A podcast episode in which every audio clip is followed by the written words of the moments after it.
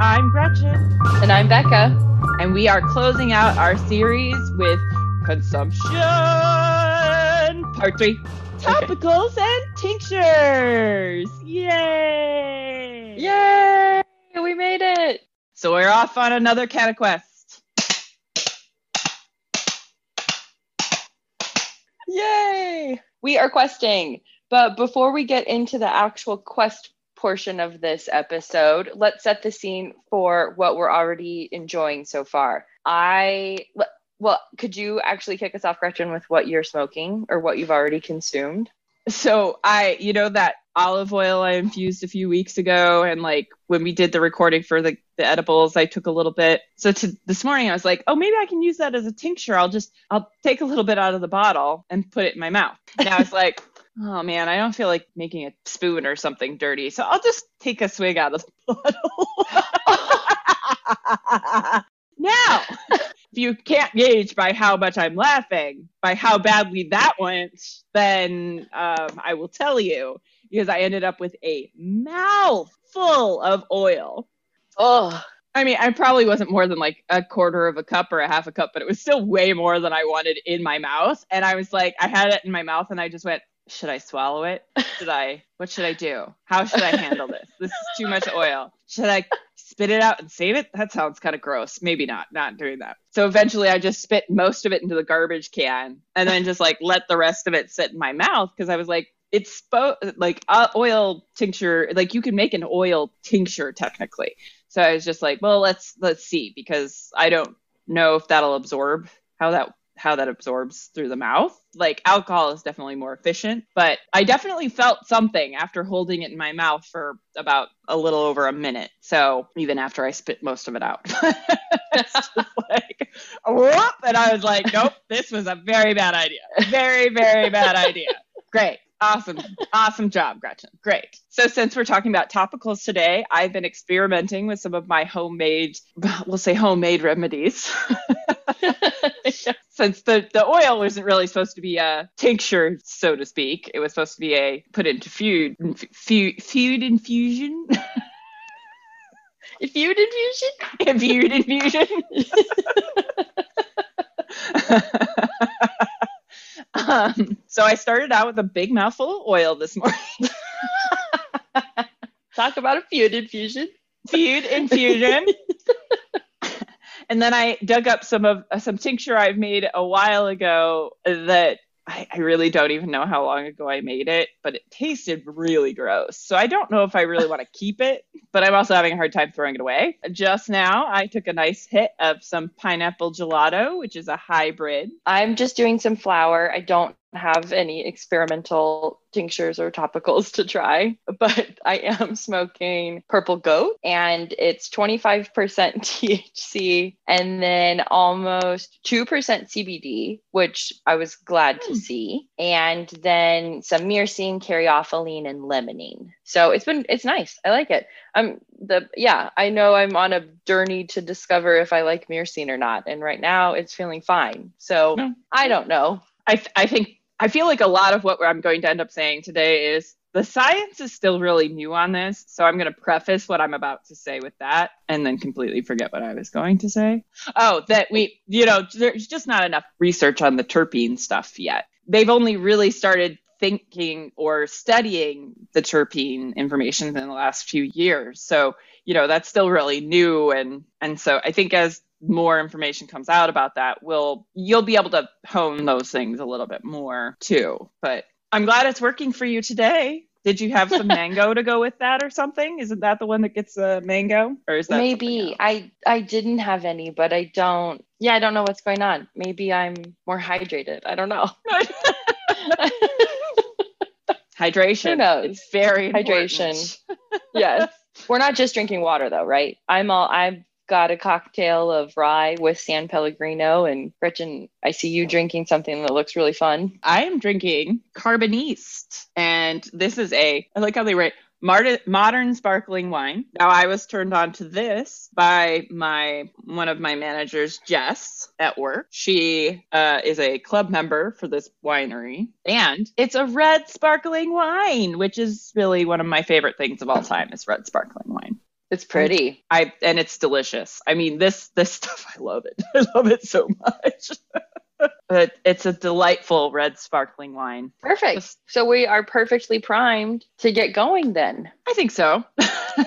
the long journey. Get yeah. into the long Start it. journey here. What we've already covered in our series, our consumption series. we started with inhalation, since that is the most popular form of cannabis consumption. Then we covered eating, drinking, and pills in our second portion, and and the production of those items, because that will the information from that episode will apply to some of what we're talking about today. So if you haven't listened to that episode, I'd recommend you know taking a quick break and hopping over to that one and then coming back and finishing up with this one because you will need some of the information to understand what we're talking about today, at least in part. we're also going to talk a little bit more about our N, and now we have to remember how to say this properly because we've been calling it the wrong thing. This whole time. Now it's going to be really hard for me to pronounce because I have to think about it. Right. Your endocannabinoid. nope, I still threw an extra syllable in there. Endocannabinoid.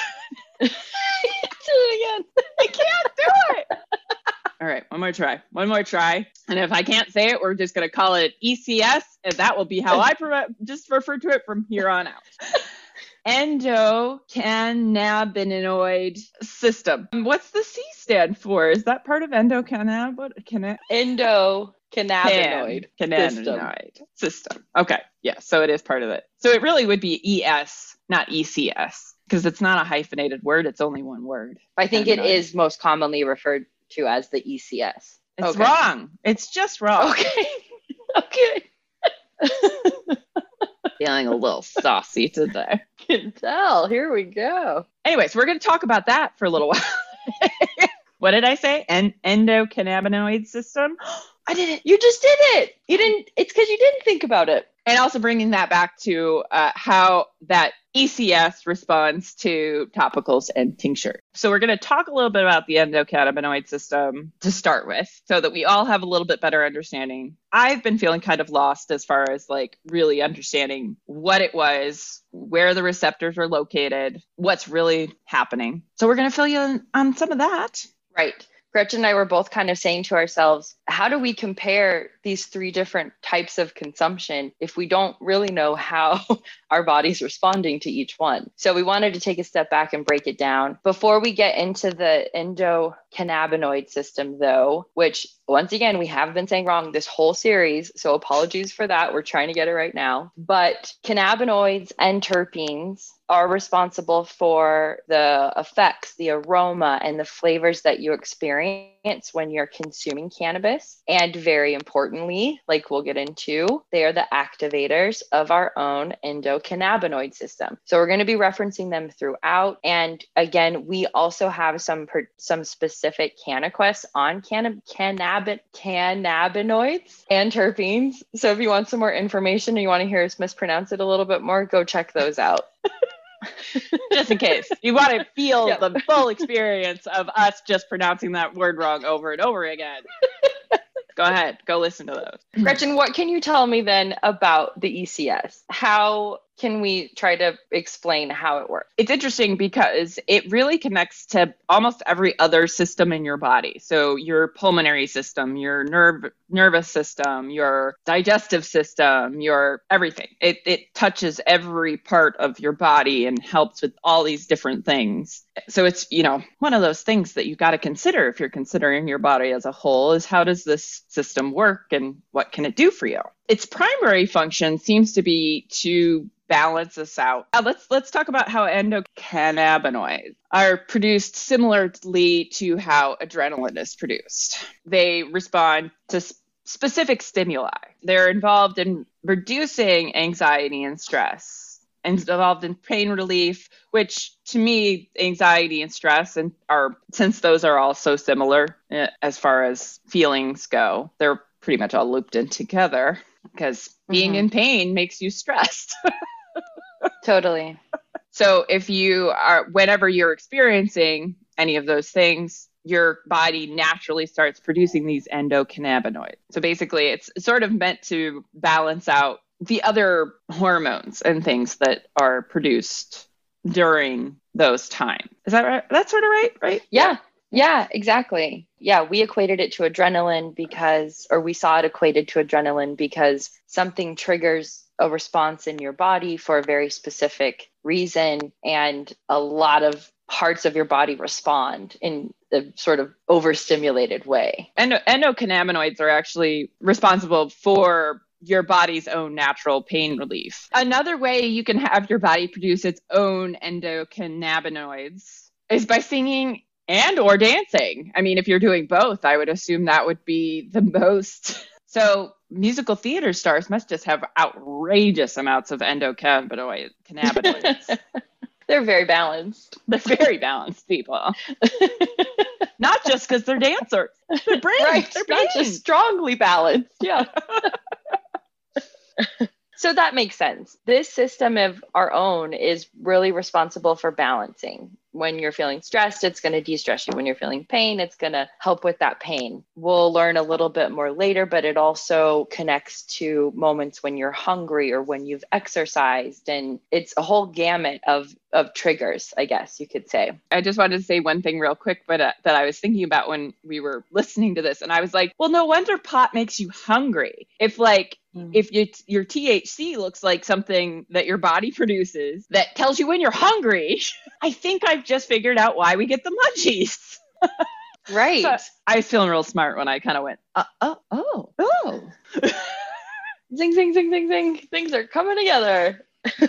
anyway, so I just wanted to say that before I forgot. It's super interesting. What Gretchen's talking about, and one of the things we learned is that this system is very smart. And if you are experiencing a stressful event, so I was imagining like driving in really heavy traffic because that's something that stresses me out. The more your body experiences this event, the more endocannabinoids are produced each time. Every time your body goes through stressful moments, it also produces cortisol. But each time you experience this stress, so every day you continue to drive, less and less cortisol is produced and more and more endocannabinoids are produced to give you that balance in a more natural way. And so these endocannabinoids are also a part of memory formation and they help with helpful memories like times, dates, names, and lists and things, but they also prevent the formation of memories that you find hurtful or harmful or, or full of trauma. And so they prevent the consolidation and the retrieval of those negative memories. So this ECS system, like Gretchen said, is constantly working to balance your body for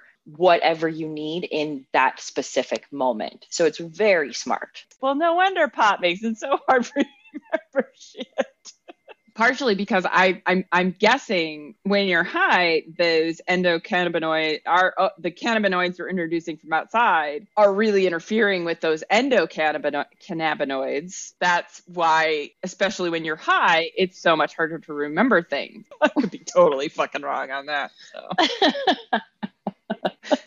well, I think what we'll get into next does speak to that, though, and what happens when you start consuming those plant phytocannabinoids and what that does to your system in sort of tricking it. Right. This is one of the the things people and I'm sure we went on about this when we started talking about can, cannabo, cannabinoids was that you know it's so great that our system is just like re- ready made to accept these weird random plant thing. So obviously we had to, you know, evolve together because we were meant to consume this stuff. No, we we did learn earlier that it was basically a total crapshoot that uh, that, that we found this plant that has this right combination of cannabinoids that that match our own. Like it's really because there are so many cannabinoids out there in all kinds of plants. It's just that this particular one works particularly well. And the reason this is is that THC, that THC molecule looks a heck of a lot like the natural the our own body's molecule.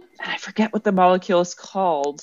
It's the bliss one. Yeah, the bliss one. The THC actually looks like a lot of them. so, like, what the THC does, and it goes for these endocannabinoid receptors. And the majority of these are located in your brain, although there are other ones throughout your body. And this will come up a little bit later as we get into the topicals and, and how those function. The fact that most of them are concentrated in your brain means that when the pot goes to your brain, that's like going to be your most effective place or where you're going to get the most feeling from. But the one of the drawbacks of being able to have this outside cannabinoid come into your body is that it might might fuck up your own responses. one of the things that was very much stressed in some of the videos we were watching this morning, which we will of course link link link, link on the website, is that more research is really needed to figure out how all these work together and and what the actual implications are of introducing these outside can- cannabinoids. It, but it is possible, and they do theorize and have seen that there is some demonstrated downregulating and disruption of how your endocannabinoid system responds. They do know that happens, so we all need to be careful on that. When THC binds to the endocannabinoid receptors, and those receptors are the primary receptors because there are more, but these are the two primary ones, CB1 and CB2, it causes a reaction that either mimics or disrupts the response from your natural endocannabinoids. Another example of this is that morphine, which is from poppies, perfectly binds to our opioid receptors. So it like so we have like a natural opioid system Receptor well. system. Yeah. Don't know about that. I've never been on opioids before. So Maybe we'll talk about that another time. Yeah. yeah. But in a similar way where you stimulate those receptors over and over again with opioids. That's why people are so e- become so easily addicted to it is that that naturally throws your whatever balance is actually in your body off because you've overloaded with some other a synthetic, you know, or you know, not naturally produced in your body. Your tolerance gets higher and higher and higher. So in the same way, the endocannabinoid system is not designed to be overactivated, even though it kind of seems like it has a pretty heavy duty load all the time if it's like regulating pretty much everything. like, no, I can't take any more. I've got it. I've got everything else. But if you put any more on my plate, I won't be able to handle it. It's like me at work. Uh, Exactly. It's all of us at our day jobs. again, that system is really about balance. Like that's all it really wants to do is make sure you are in balance. So if it's being overstimulated over and over again with your canna- cannabinoid use or your cannabis use, your natural system is going to not produce quite as many of those endocannabinoids because it's like, oh, we've got cannabinoids floating around out here that aren't being used. Like we'll use those up before we throw more out. And so as a result, your your natural responses become lower. So that's that's how some people develop a dependency on cannabis as well. Oh, it, it, so it also takes out receptors. I didn't real I didn't realize that part. I hadn't processed it, that that I I only noticed that it stopped producing as much of the chemical. I didn't realize that it also would limit the number of receptors. And that's why you need more and more cannabis to feel the same sort of high you felt the first time. Yeah, exactly. That piece about it, the our own systems stopping production of the receptors felt really valuable to me because once those receptors are gone, you there's nothing for these molecules to bind to. So you don't get that positive response that you need to de-stress or relax or whatever it is you're looking for with your cannabis usage. So it can get a little slippery. And like Gretchen said, you can really develop a dependence on THC in particular because you don't really have a way to regulate it anymore. So you're constantly looking for something outside your own body. And one way to really think about this comparison is that our own ECS system produces endocannabinoids at the right time, at the right place, in very controlled circumstances and amounts. And when THC binds with our receptors, it has multiple effects at once. It's not precise. And then again, it can lead to that sort of what we heard as down regulating of our ECS. we have to find a balance because our bodies can do such a good job of creating balance on its own that I need to just keep doing a better job of listening to my body and really determining when I'm needing something and what I'm not getting on my own. Super interesting. Yeah, I found this to be extremely valuable and really gave me a much better appreciation for the fact that it probably is good. I forget, I was looking at. Uh, sorry, I just looked over and Kenzie is completely laid out flat over on one of the cushions. And so she like never sleeps like that, where she's just like she looks like a person laying on their side. So it's just a, a little unexpected. But that there there really is valid a valid point to every once in a while either completely reducing or completely stopping using cannabis. There was some term that I kept coming across yesterday when I was doing research that that they were using like um, a cannabis break. I forget what it was. It was a very specific thing they were using on a lot of different Leafly articles. I feel like in particular. Mm-hmm. but I was like, that's that's a really good, especially because I hadn't really thought about the, if it was going to affect the receptors. Like if you're losing receptors, you're losing places for all those THC molecules to attach. I do think you, if you stop for a while, and it will regenerate. That does seem to be part of the deal is that at least that's my assumption from the fact that anytime I take a break from pot, you know, it works much better the next time I smoke it. But I'm not usually taking a break unless I'm sick. It that just was like, oh, okay, like this is some science behind backing off or, you know, trying to reduce or eliminate using cannabis for just a, even a little while. That yeah. makes sense. That definitely makes sense. And it also kind of makes me think a little bit about what you were saying earlier in terms of like the munchies and that kind of hunger stimulus that can happen. And it makes me think whether or not you end up with like the munchies or you lose the kind of ability to regulate your hunger levels. Both of those things could happen the more and more you consume. Oh, for sure. Yeah, this this this felt very useful. And now you know as much about the ECS as we do. Should we move on to topicals and tinctures then? When we're talking about topicals today, we're really going to be referencing lotions, creams, bath salts, oils, or sometimes patches. Topicals are often confused with other sort of what they call transdermal applications. And sometimes those are patches that are used if you want to stop smoking, help with birth control, or delivery of some pain relievers. And so those are only topicals in the sense that they're applied to the skin, but that's pretty much where those similarities stop.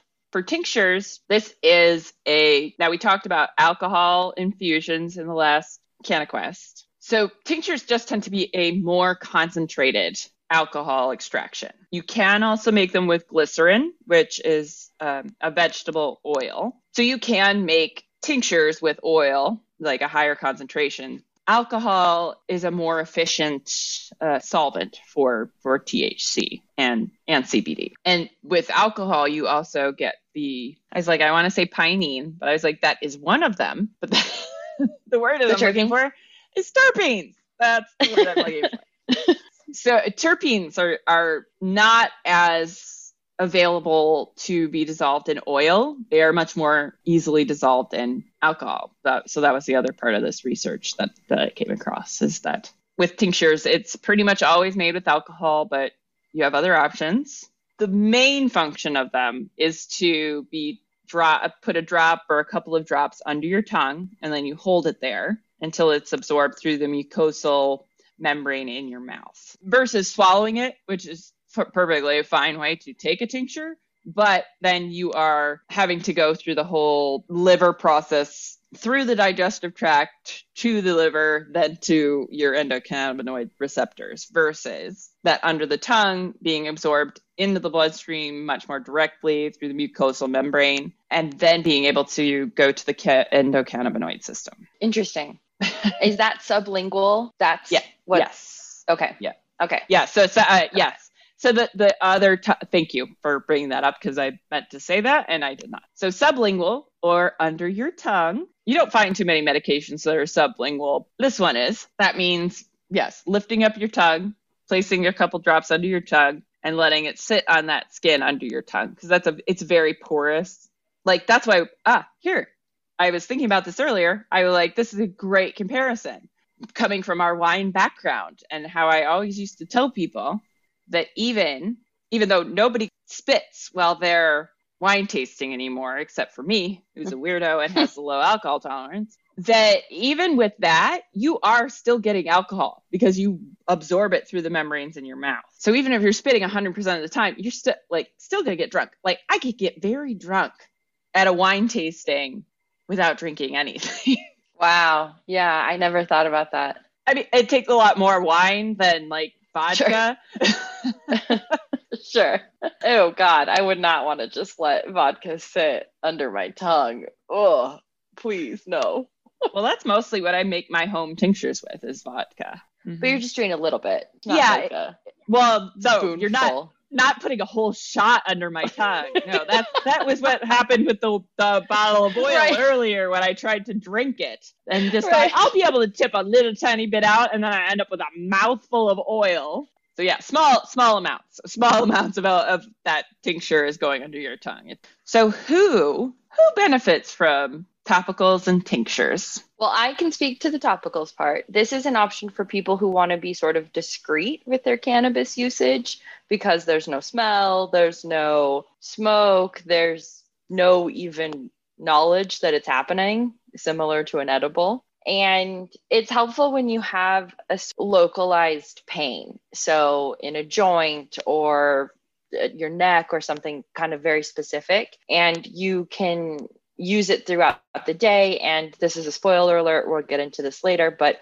topicals do not get you quote high you can use it throughout the day and still function at 100% without any sort of reaction then to talk about uh, those patches that i had mentioned earlier these are really good options for people who have trouble swallowing or who have chronic pain and nausea and it's hard to get even an edible down or to smoke or those sorts of things so a little bit more medicinally targeted but also for anyone these are a little bit harder to find. They're not as common as topicals, but you can find them. And again, these will have THC and often CBD. This can get you high. When I had done a little bit of research on this last week, I had interpreted it as it doesn't get you high, as it doesn't work this is good context that uh, well and especially now that i understand that the endocannabinoid system does exist throughout your body. Hang on let me let me explain something else that i had read. And and this article and maybe this was the opinion of the article i was reading is that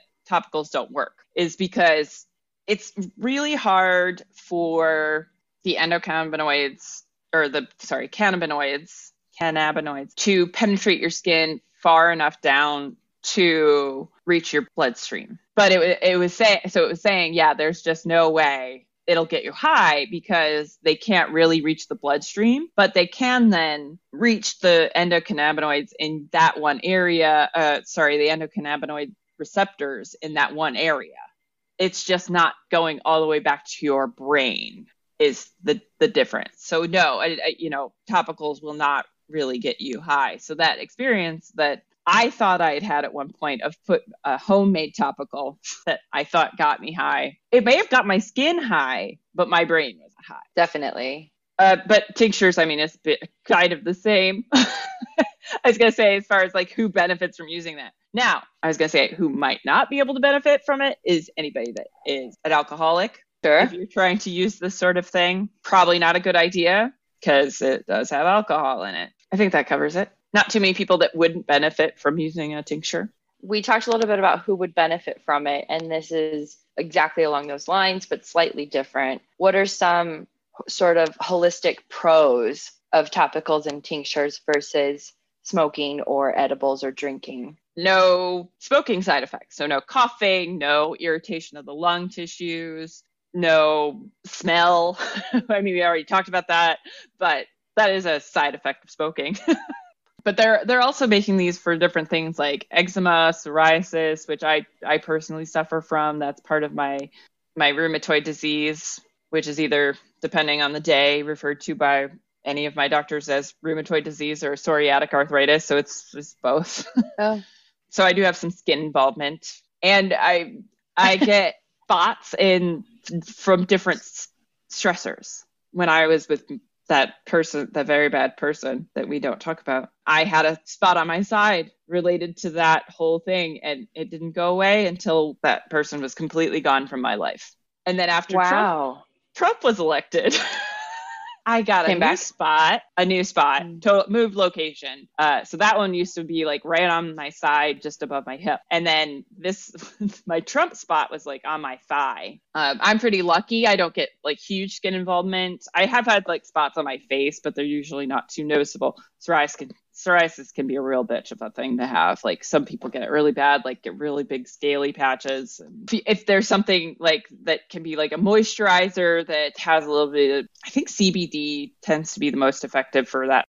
I just had another idea and I'm sorry. I'm high. Apparently, pineapple gelato makes me just have realizations. So that's probably why my research has been so funny the last couple days because it's just like, but that's connected to that. But so whereas like using a, a topical, since you're not getting that cannabinoid distribution all over your body, it's actually probably better for your system, your endocannabinoid system, because you're not putting as high of a dose into your body or as as generalized a dose. Sorry, and it's I- not binding it's not binding to the receptors the cb1s and the cb2s so that's why topicals are especially good for skin conditions.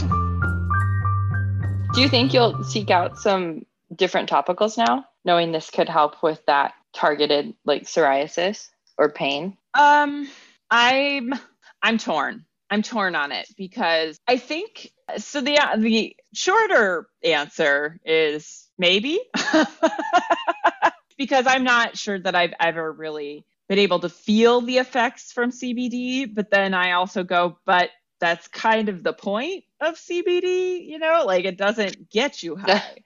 It's like- right Do I know if it's actually working or not? Is the real question. And Mhm. I, I'm I'm not sure I know the answer to that. So tbd TBD, to be determined. Yes. just one quick note that you can typically re- feel a response within a few minutes and it can remain for a couple of hours because those cannabinoids do linger in the skin. So, like Gretchen said, they're really good for skin conditions. It is to switch to a little bit of the con side of this. Like you said, it can be a little hard to determine every time how you're going to respond, if you're going to feel something, is this effective, depending on your level of pain, also can be kind of confusing. I feel like maybe even more than tracking an edible reaction or a liquid reaction. It, it feels like that feels a little murky. One other thing with topicals in particular, and this could be a, a con or a pro, but like we said, it's not going to get you high. And so that's a negative if you're looking for something like that. Not exactly going to cover everything, but if you're just looking for pain relief or help with dry skin up to psoriasis, any level in between there, this could be an option for you. Mm-hmm. So let's move into the the how of how does this process work? How do we go from flower to your endpoint experience with those cannabinoids? So for the topicals, the first thing you're going to do is start with flower or some sort of extract, whether it's just THC or it's just CBD, most often, again, just CBD. And then, big picture, you're going to combine this with oil, beeswax, lotion, aloe, cocoa butter, something along those lines. And this is really, really similar to what Gretchen would probably describe for tinctures and what she's already described in the edibles is you're going to heat oil or what other whatever other binding agent you're using and then you're going to add your decarbed flower to that heated oil and cook it together for 20 25 minutes strain that flower out and then you add the oil to your beeswax or cocoa butter or something like that. And then a lot of the recipes i saw also said to include your own essential oils. If you know your body responds okay to what you're putting into it Well, just yeah, make yourself smell good. Why not? Yeah, yeah, exactly. So is that ha- pretty similar for tinctures or how Yep, does that I- work? Tinctures are exactly the same. exactly the same as when I described how to produce uh, any sort of infused oil or, and or alcohol last last time. The same thing. Start with flower, decarboxylate your flower, put flower into your other substance, let combine, either just like by sitting in a, ca- a cupboard for a couple of weeks with alcohol. I saw lots and lots of different videos on how to like make the actual tinctures today. I started watching this one video of this woman doing this, in my opinion, insanely complicated process. She was also claiming, like, oh, super intense. It's called like green dragon tincture. So, like, there's like oodles of videos on YouTube about green dragon tinctures. Interesting. This was a 10 minute vi- YouTube video. I was like, I'm sorry, no. I stopped watching halfway through. She lost me when she was like the second edition of vodka that's been in the freezer for for 24 fucking hours. I just could not wrap my brain about around what was happening. There are plenty of recipes out there on the interwebs if you want to make your own tinctures, by the way, because I've definitely made tinctures in my magical butter machine. Shout out Magical Butter Machine, please sponsor us. I do think the extraction works better because you've got that little blade in there that things around and make mixes it all together. But if you're looking for like a nice clear alcohol tincture that you can't tell has a bunch of pot in it, because it because I'm making some limoncello right now that has a tincture I made in the ma- magical butter machine in it. It's brown. it's so dark. I'm not sure I'm down for making my tinctures in the ma- magical butter machine. I think that you just end up with too much plant material being forced into the alcohol. So I probably would go back to the way I used to do it, which was decarboxylating. Well, actually, didn't really know about decarboxylating until like two years ago. So I've always just been making it by infusing the flower into the alcohol like a big dum dum and then wondering why it didn't work. so I think I'd probably go back to that if I was really wanting to make my own tinctures is just let it sit in the fucking cupboard for a few weeks, you know. I think because that would be the most useful way to want if you're wanting to extract your terpenes. Like you want to be gentle.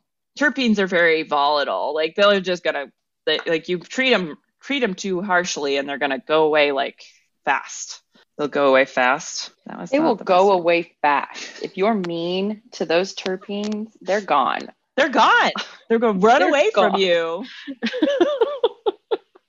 and they will not be able to incorporate them in your remedies. In your remedies. Just to clarify, the timing of getting high is from a tincture is similar to smoking versus so quick. pretty quick. So it's a quicker high. So that's the main difference from eating it and what makes it similar to smoking it. Very cool. I think that covers the how. Gretchen already talked about this a little bit earlier in terms of how topicals are absorbed. But one other thing I wanted to just call out again is that the cannabis molecules do linger in our fat cells. And so when we do absorb a topical, even if it contains THC, we are not going to get that into our bloodstream. It's going to stay at the site it's been applied. So the more we learn about CBD, the more we realize that can really help with that, again, that sort of isolated pain. And THC feel, feels like a little bit more of something that can help with an internal response. So that's how I'm kind of separating uh, a, a skin absorption process. A topical that's CBD is going to be really effective outwardly a patch that's THC could be effective, but that's because that THC is going to get absorbed into the bloodstream. So let's talk about this for a second because I feel like this is kind of important as to differentiate from like a homemade topical like mine versus something you could find in store and those transdermal patches because the transdermal patches and things like that are uh, that you get from the store that are topical like pain relief and stuff. The reason those work so well is they actually have an agent in them. And i don't know if it's the same agent every time but it's something that actually helps it carry through the skin layer and through that fatty layer under the skin so that's partly why those tend to work better is they have that extra ingredient. Whereas my homemade topical cocoa butter coconut oil mix, that's just to be a like surface level absorption. It's not getting it doesn't have those chemicals that would help draw that into my anywhere near my bloodstream. So that's why transdermal patches can work so well and like store bought topicals can work a little bit better as they have those ingredients in them to make that process easier for the medicine. That makes sense. I've been curious about that because I have seen a lot of balms or lotions that have a THC and CBD ratio. And I, as we've been talking through this, I've been trying to reconcile like, was I duped? But now that makes sense because most of the time those were bought at dispensaries. And so they're adding this extra component to help absorb past the dermal layer, is what I'm understanding. Yes and no. I mean, that's just generally information about dosing.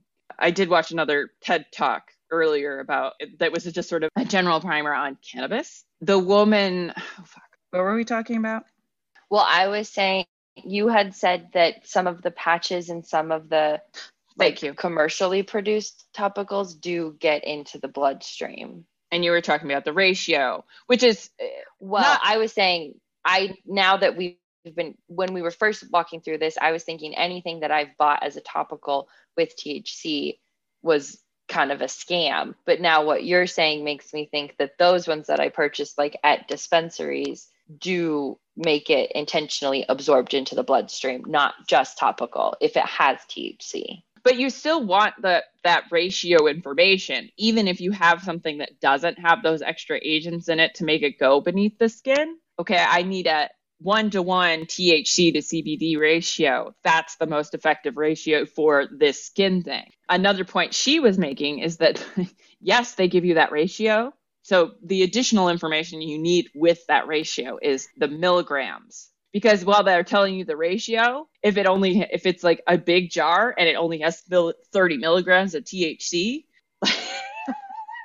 that's a fucking low ass dose you know like so the the ratio great that's great to know but the the milli- milligrams is really more what you need to know because that's what's actually telling you how much of a dose you're getting per application That makes so total sense. I meant more along the lines of like now kind of feeling like what's the point of THC in a topical? right right And now and my previous understanding like as we were talking through and I was doing research for for topicals was it TH, the THC in the topical is never going to give you an endocannabinoid reaction endocannabinoid reaction but Yeah. when you were saying that it does though because patches and so that's what i was trying to say Ah, was ah, just ah, okay. that that addition of thc now makes sense now i feel like i wasn't just paying for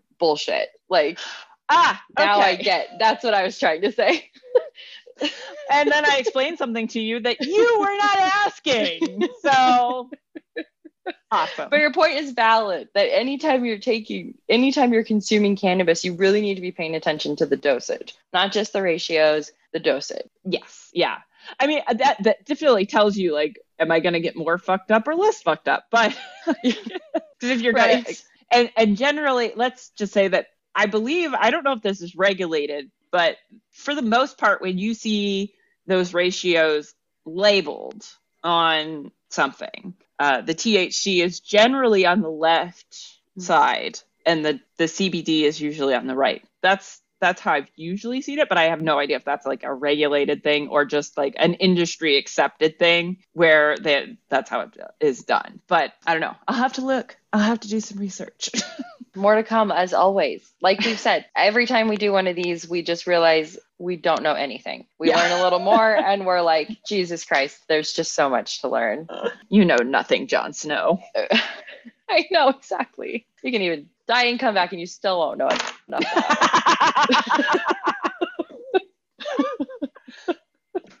we've talked about cannabino can cannabinoids, which again are THC and CBD, and we've mentioned terpenes along this way. I'm curious still about how to get terpenes into topicals and tinctures. Are they present there? We have mentioned if you're using whole flower, then you're probably going to get it. But Gretchen, can you help me like understand this piece a little better? Maybe. Uh, I will tell you what I've I've I've learned from the internet. So let's make that real clear up front. This is from Gretchen reading the internet. Anybody that has resources, by the way, though, they want to send us, please, highgluttony at high-gluttony.com. Please send them to us. We will read them. It does seem to be dependent on a couple of different factors on how your extract of THC or your cannabis extract is produced. your solvent and your heat. So, as I mentioned, terpenes are pretty volatile. They will, and I wonder if volatiles, if that's the right use in this this Delicate? Yeah, they're delicate. They are delicate. So the lower the the temperature, the the more you're going to be able to preserve those terpenes. The less you excite your terpenes, the more of them that are going to hang around in your flower, hopefully be carried into your end product. It it it just is dependent on how much heat, what solvent you use, if there are going to be terpenes available. Oh my god. Sorry, I looked outside and Pod's playing dead. Oh, pod. My gosh. Fully upside down, basically. I had a heart attack for a little half a second there. I was like, nope, he's probably just sleeping. Oh my gosh. Can't really tell if he's breathing. Do you want to go check on him?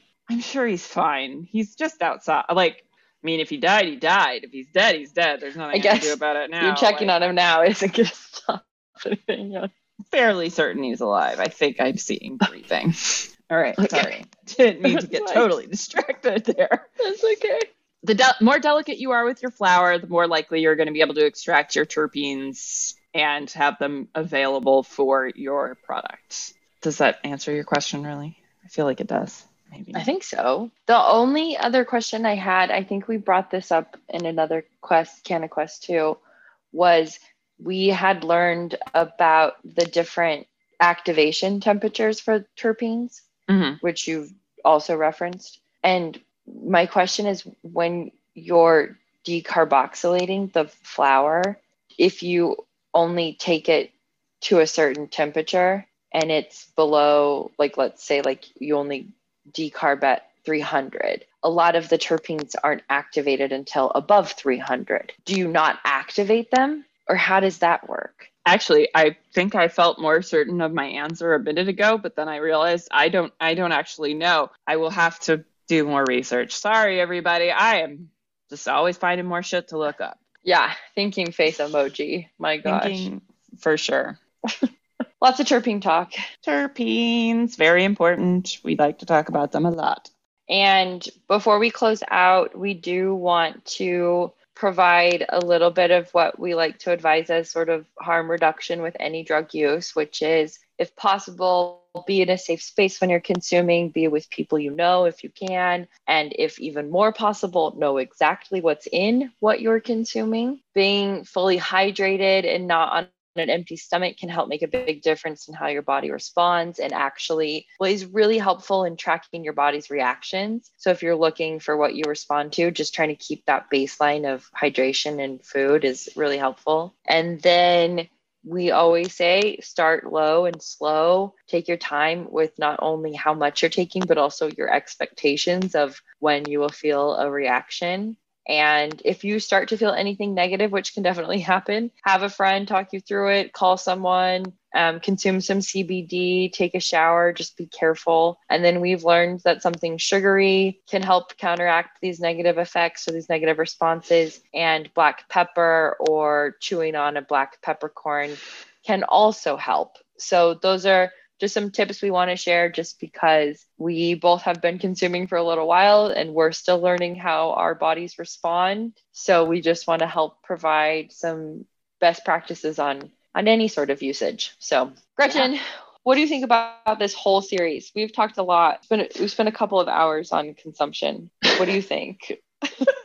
That I always end up with more questions than answers, I feel like. Uh-huh. uh, I want a new vaporizer because clearly temperatures are important. We will, I guess, be learning more about that at some point. Yep. We don't know how, but they are.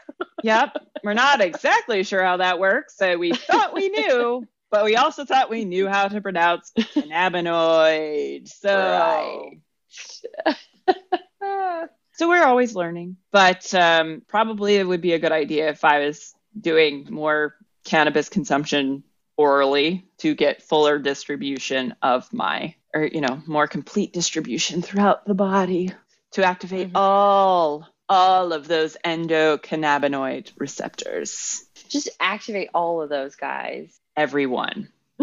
Every single one. And I think my biggest takeaway, I definitely agree with you that I think on the whole, I should probably scale back a little bit and in particular build in some what cannabis break. What did you Can- cannabis uh, cannabis whatever vacation. that word is a yeah. cannabis vacation. Yes, build in a little bit of those oh, and I remember they're called tolerance breaks. That was what it was called. tolerance breaks. I like it. Okay, I definitely think I should be taking a few more tolerance breaks. And I also I think it'd be nice to be doing some more edibles, but a lot of them that I've seen just have THC, and I don't want to lose those terpenes, and I don't want to lose that CBD if possible. A lot to think about. Like Gretchen said, so many questions. It'll be funny in a couple years when we listen to these and we're like, well, all of that's wrong now. well, so much more. if that's the case, if we are all wrong all the time, uh, we we may just rip these down and do new ones. I guess you know, like if, once we've come to a better understanding. There's always room to revise your research. There's always room for that. That's how science works. Yay! Science. All, all of those things I've also learned. So we will keep finding out more information and learning about this wonderful substance we enjoy so much. I will uh, do one pod update. He is in fact alive. He's moved, so he oh, doesn't oh, look dead anymore. ah, close one. yeah. but thank you for joining us on our magical consumption journey. And you can find us at highgluttony.com as well as on Facebook and Instagram. And we do have a YouTube channel that we have made some use of. And we promise to put more videos up some sometime, someday. I was going to say soon, but I'm not making that promise. I don't know. We've slightly abandoned the YouTube channel, but there are some videos there still. but help us out. We are growing. We're so excited. But it'd be really great also if you could help us out a little more by rating, reviewing, and subscribing. Tell a friend if you've been enjoying it. We hope you have. We have been having a ton of fun. It is. It's so much fun. We want to bring everybody. Everybody needs to come for this ride. Yeah, exactly. Off, Off we go. We go. Gluttoneers.